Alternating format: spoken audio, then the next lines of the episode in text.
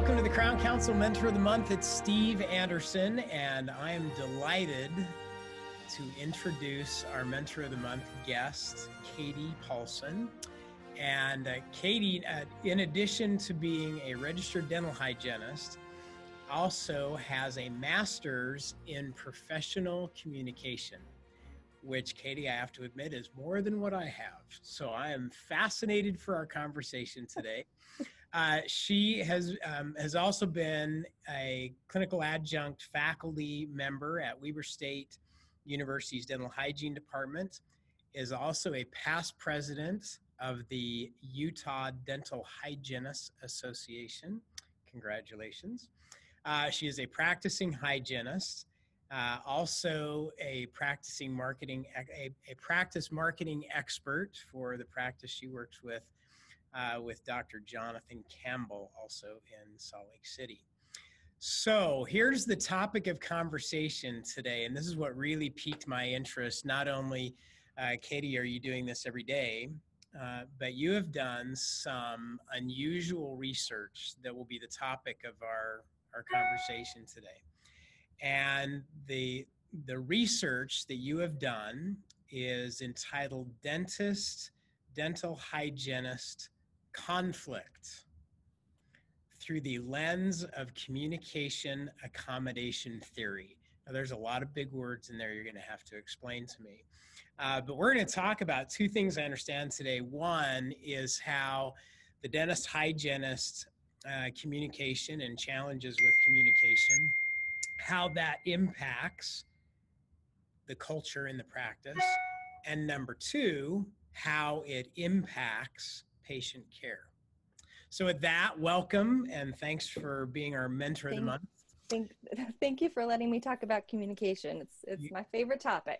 Perfect. All right, so give us a little background on the research, how you got into this, what led to it for starters. Yeah, so I'm a daughter of a dentist, and I grew up in that atmosphere, and my brother was a dentist. He started with our practice 20 years ago. And when I started going to dental hygiene school, and I went to my first national meeting, hygiene meeting, I started hearing all of this talk about conflict with dentists. And I was thinking, people don't like their dentist? This is so weird to me, because I love my dentist. They're my family, right? Right. And so I was so confused and perplexed by that concept. And then I became the president of the Utah Dental Hygiene Association. And I just saw more and more that on a micro level in practices, there was this conflict that was happening on a macro level as well with the associations. And it kind of really troubled me. So when I was in school, I had this class and we were talking about workplace communication conflict. And I was like, that is what I'm going to study, because it's apparent, not necessarily in my practice, but with a lot of people that I've talked to. And so that's kind of the brainchild for the start of my research that I did.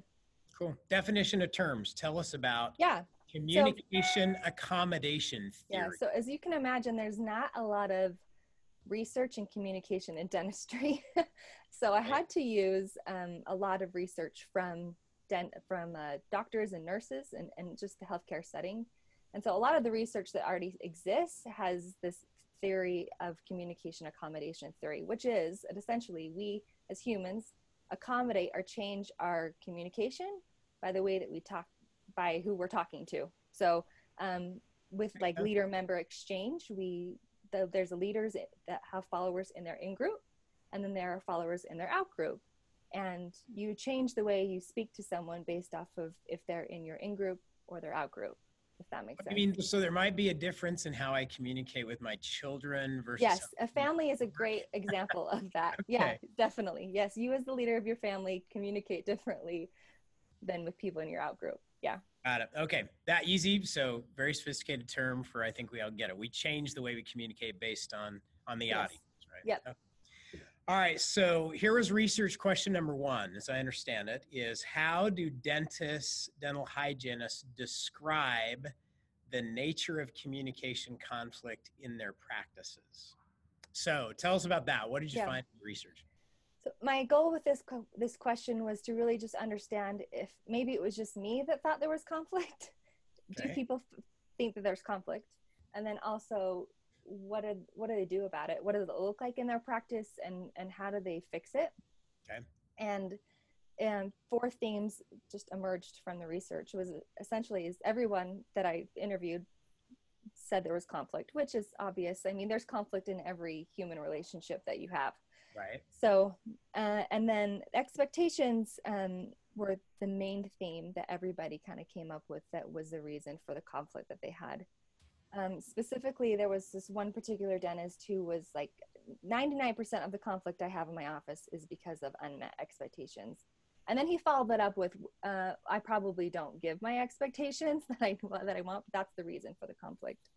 And the other was, the other themes that emerged were conflict avoidance, which is just kind of, that's how they dealt with it. And I think the reason being is there was a couple of scenarios where they gave me, there's always high intensity when they're trying to have conflict. Somebody's always crying, you know, they come to someone to try to combat behavior or whatever, and then it turns into crying. And nobody wants to make somebody cry. I mean, nobody, I don't think, loves conflict in the process, but so they kind of punt that to whoever in the practice will deal with that, right? So that they can do dentistry. All right. And on the other hand, the hygienist really felt like the expectation problem was a problem as well, but in the sense that they know that the dentist is mad that the expectations aren't being met, but they don't know what expectations they're supposed to be meeting. So there's definitely a communication gap that is happening between expectations there. And it's just in a personal experience with just my own job as a hygienist. In the state of Utah, we can't diagnose periodontal disease, but we can treat it. So we're treating periodontal disease, and we talk to the patient about what they have and the problem. And then the dentist comes in and says, no, or vice versa. You don't treat perio when they come in and they say they want you to do that. Right. And so this role ambiguity, this role overlap is kind of, I think, based off of the research with like doctors and nurses, and it happens with dentists and hygienists. It's part of the reason for the conflict. So that was a really interesting theme that emerged. All right. Can we talk about expectations for a minute? Yes. Yes. Yeah. All right. Because this is big, yeah. Not surprising. Yeah. What is interesting about it, though, is how prevalent you found it to be. Yes. So it sounds like it was just about everybody. On both sides. Yep. Okay. So let's talk about expectations for just a moment in terms of what are the different areas of unmet expectations for the doctor? Yeah. So as far as the depth to the expectations that were unmet, that we didn't get too far into them. They expressed mainly with, if they were to present an idea, you know, take for instance, having you guys TOPS come in and do take over, or to implementing a new software program, right? And everyone says that they're on board, and then it fizzles, it fizzles out, right?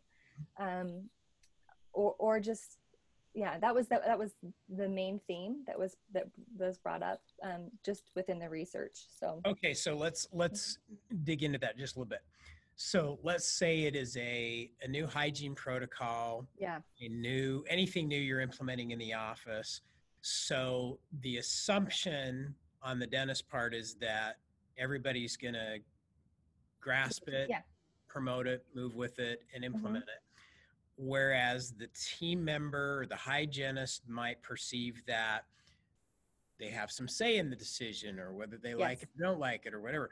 So then dentist responsibility, I'm gonna get granular here. Yes, I think a lot of the time you have to, it's generalization as well with this, but right. Yeah. So the dentist's responsibility here is, if there is an expectation of implementation of something new, then that expectation needs to be clearly delineated on what that looks like. Right. Meaning, exactly, here's what we're going to do, here's why we're going to do it, here's the timeline, and here's what I expect from everybody as we move through that. Yes.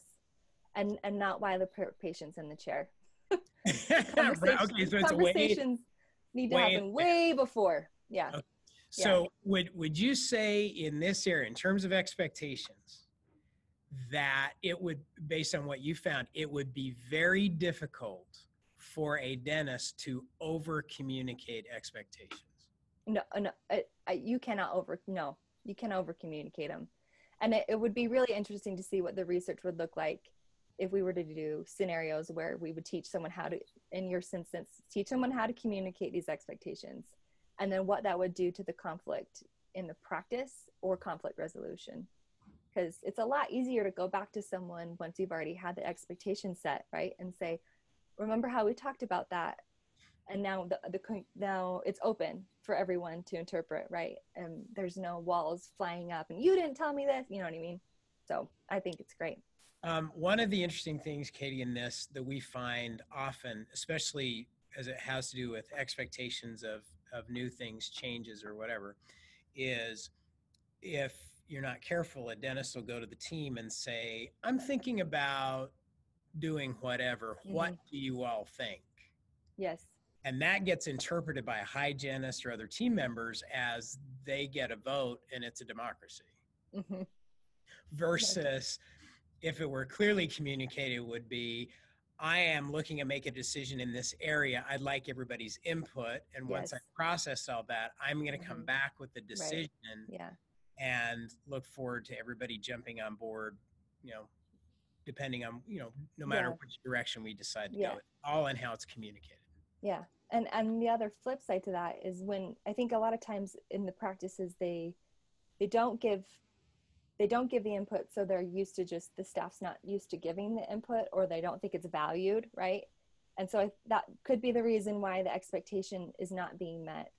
Sure, we're going to implement this thing. I think there's a problem with it. We'll just pretend like we're going to do it and then it'll fizzle out, you know, because maybe there's something that the staff can see that maybe the dentist can't, of why it wouldn't work, right? Sure. But when you're not asking input, it's hard to, they are not going to give it forthcoming. So, okay. So I'm going to line out here, over communicate expectations. Yes. And then on the flip side of that is for the dentists, and we'll get to the hygienist in just a minute. For the dentist is when you get input, use reflective listening so that your team knows they have been heard. Yes. That is huge. Now let's take it over to the hygienist side. Okay. Turnabout's fair play. Yep. So there is an expectation. Let's talk about this role overlap in diagnosis. So when the conversation that a hygienist has had gets contradicted by a dentist, right? That can happen. Yep. It does. Then there is an opportunity to get coordinated and come up with a better communication system so that there's consistency. Yes. Right? Mm-hmm. Okay. And you've alluded to this. There's a lot of things that we teach at Total Patient Service in this area so that patient care is not impacted. But short of that, you're a hygienist. Let's talk about what a hygienist can do in a non-threatening professional way to communicate to the dentist when the patient's not around of what the hygienist's expectations are in terms of in treatment room communication when a patient is present. Yeah. I view my job as a hygienist as the resident educator in the practice. Ooh, that's so good. That is what I do. Okay. I love the preventative side of dentistry. Because I have so many dentists in my family, I often get asked the question, why didn't you go to dental school? And I say I'm the smart one in the family, but really it's because I love educating people. And that is a large part of what I do every day. And it's hard to educate if I am not on the same understanding as the dentist. And so my brother, who I work for now, we've taken the opportunity to say, okay, when we get into this scenario, what does it look like? What would you recommend? And then we kind of go from there. And so not that I'm diagnosing, I use very broad language, but I kind of prep the patient and talk to them about what it looks like. And take, for instance, a crown. You know, I talk to them, this looks like something Dr. Campbell would place a crown on. And I show a video on a crown and I do all this. So I just tee it up. So when he walks in the door, I can introduce the patient. We talked about a crown. They're ready to move forward. What do you think? And then all he has to say is yes. And then that's it. And then the patient, and that's all. And it's the same thing with periodontal disease. You know, there's a lot of gray area in diagnosing and treating periodontal disease. It's so hard to know. Everybody, and teaching dental hygiene, it's really hard to say, oh, well, and this is what the insurance says. It's so hard. And so I think it's imperative that everybody is on the same page. You know, when I see a 4mm pocket with calculus in it and bleeding, I know what to do. And I know that when the doctor comes in, he's going to back me up on this, you know, but those conversations can't happen over the patient's mouth. You know, they have to happen way before. So two things, Katie, that I heard was, one, clinically, the two of you are on the same page. I mean, philosophy of care is clearly understood on your side and the doctor's side. You're in lockstep there. Number two is you over communicate in the treatment room. So it is never a secret. It's huge. It's never a secret to Dr. Campbell what you have talked about with the patient. You re-communicate that so he's never blindsided by something that you've talked about that he's not. Yeah. And there's the occasional, patient that, oh, actually I have this tooth hurts. And sometimes they don't want to tell me, but, But again, so, I mean, those are common sense things, do not always happen. No, if there's one thing I've learned, communication is not automatic. It's learned. It's not something that you're born with.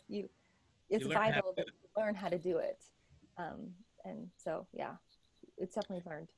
Okay, let's talk about, before we move on, I want to talk about the avoidance behaviors in high intensity situations where there is emotion. Yeah. So a lot of conflict. Yeah. Okay. Yeah, like I said, I don't think anybody likes to be in a scenario where there is high emotion and there's like emotionally charged feelings, especially with people that you work with.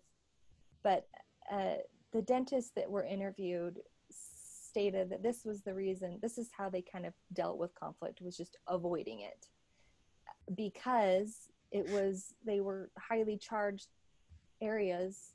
Right. Like, you know, they're coming in and they're making people kind of sad or mad. Right. And then they cry and then they avoid that. Right. And so then as a result of that, it gets worse. Oh, 100%. Yeah. All right. So as the researcher and as a hygienist, what is your recommendation?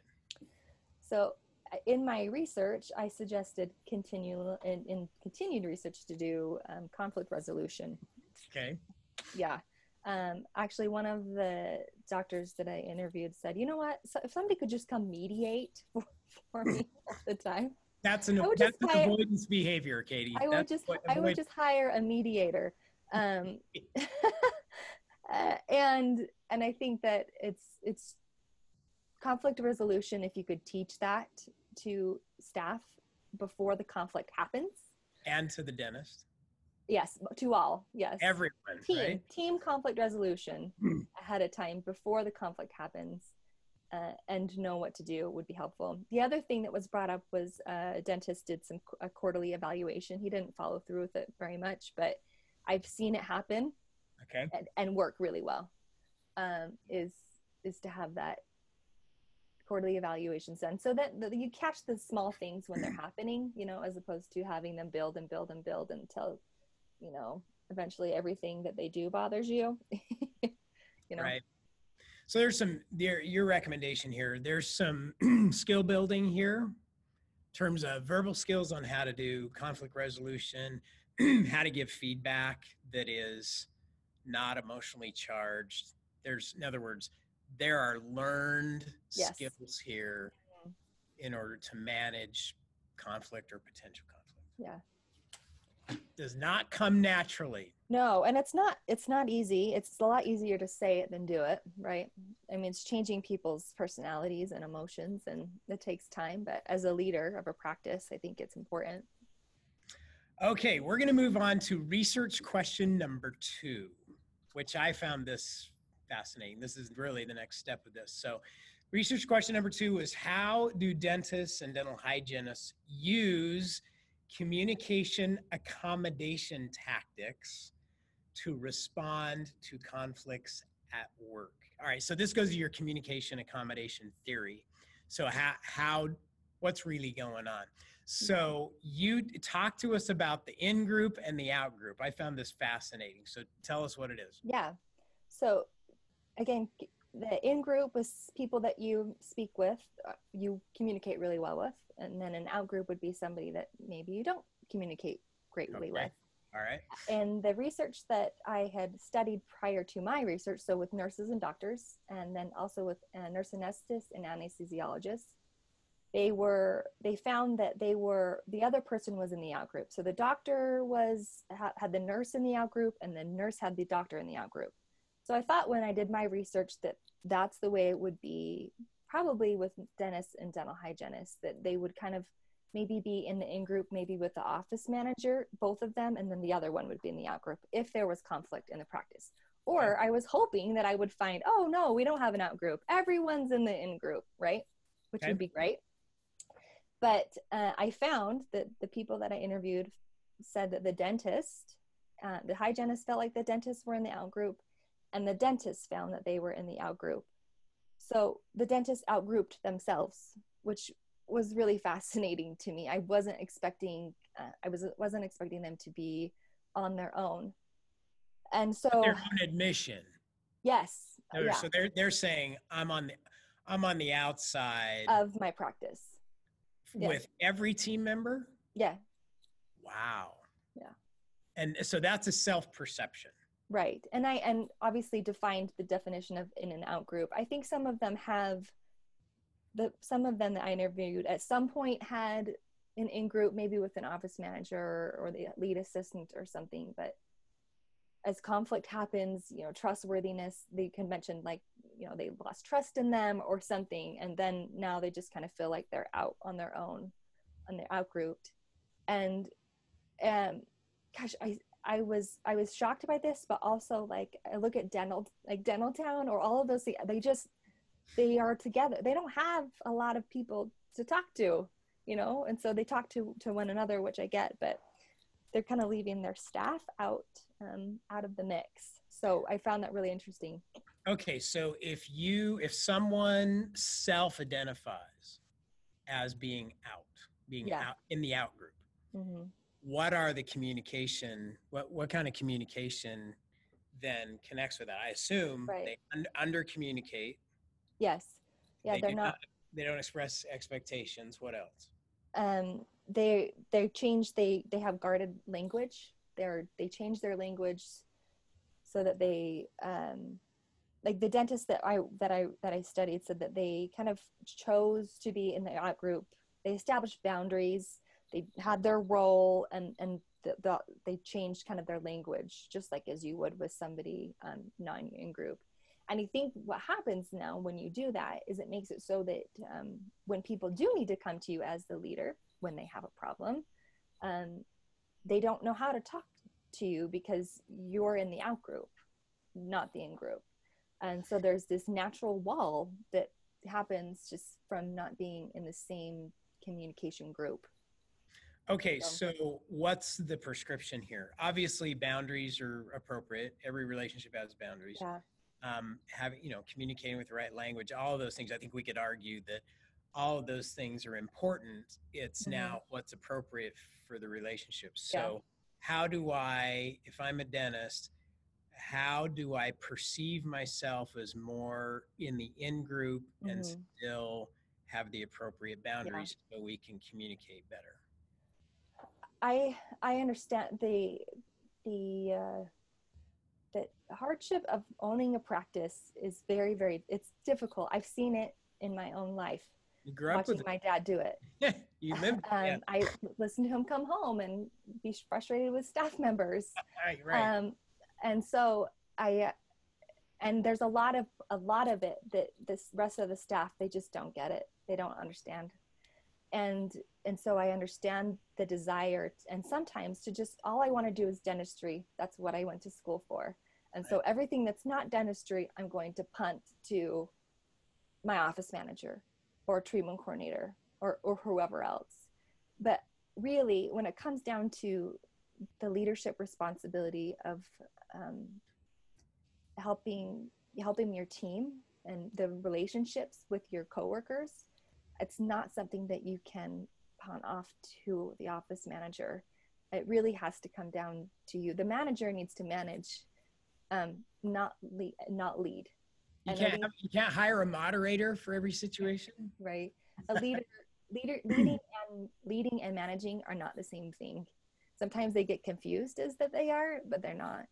And I think a lot of the stuff that they hand over to a manager is perfect, but trying to get rid of the relationship aspect with your employees, they're your employees, so you need to have the relationship with them and try to include them in your group, in your way of communication.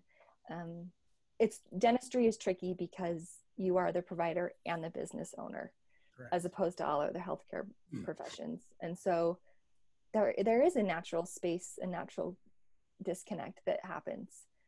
And it's going to take a lot of forethought and a lot of thinking to try to bridge that disconnect. I think some dentists do it fantastic. I mean, some offices are just phenomenal, but. Okay. If I were based on your research here, if I were a dentist and I said to you, Katie, I get the research and I probably am just like everybody else you research. I'm a horrible communicator.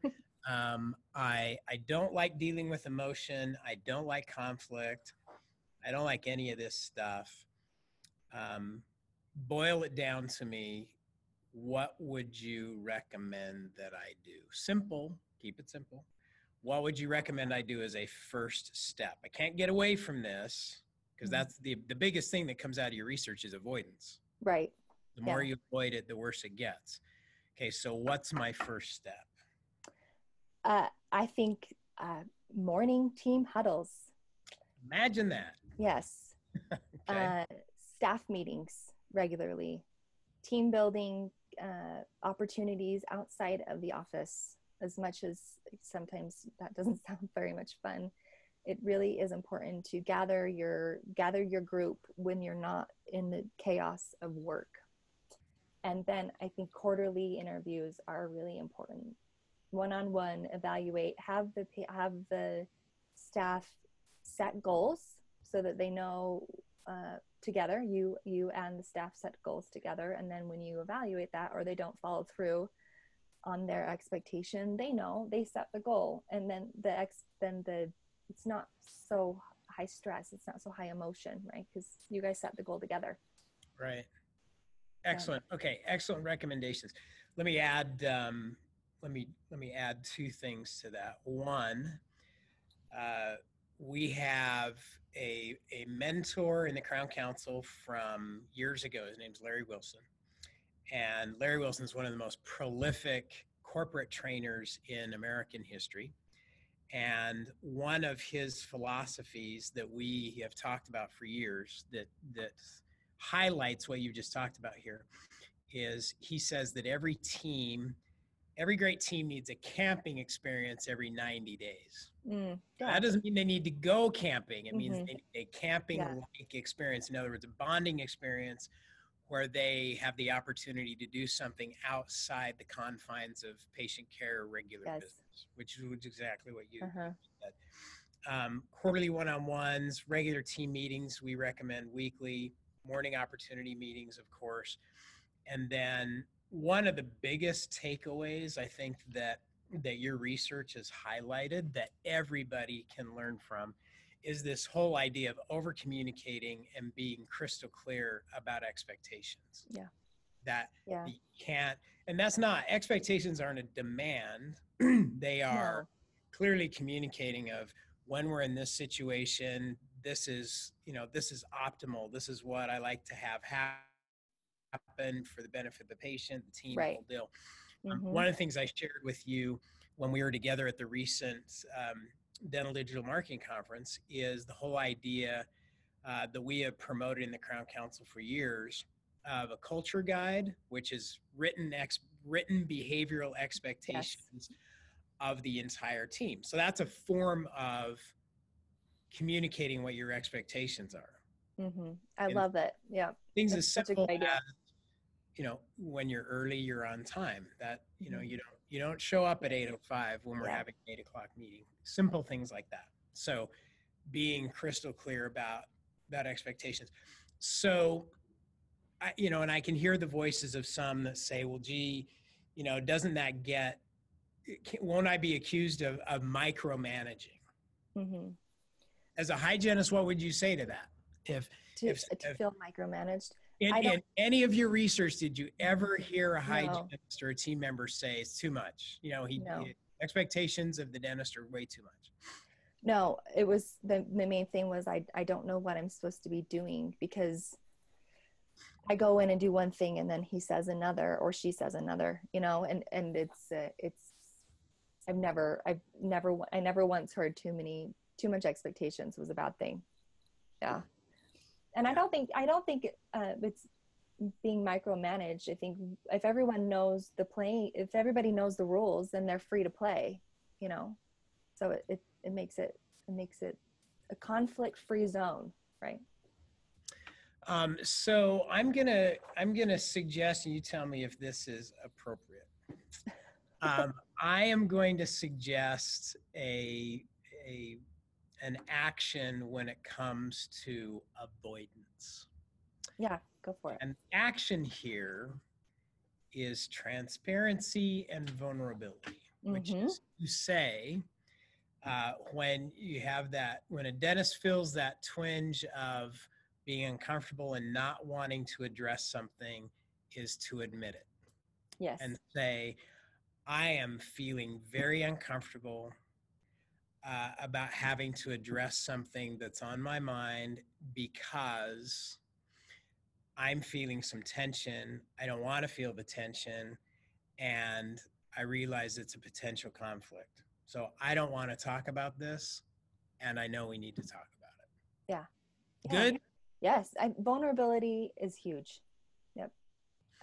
And I love that link, the verbiage and language you used. Good. Your research is great. You're on to Thank you. You know, something what appealed to me about this so much is we have for decades talked about what we call approval addiction.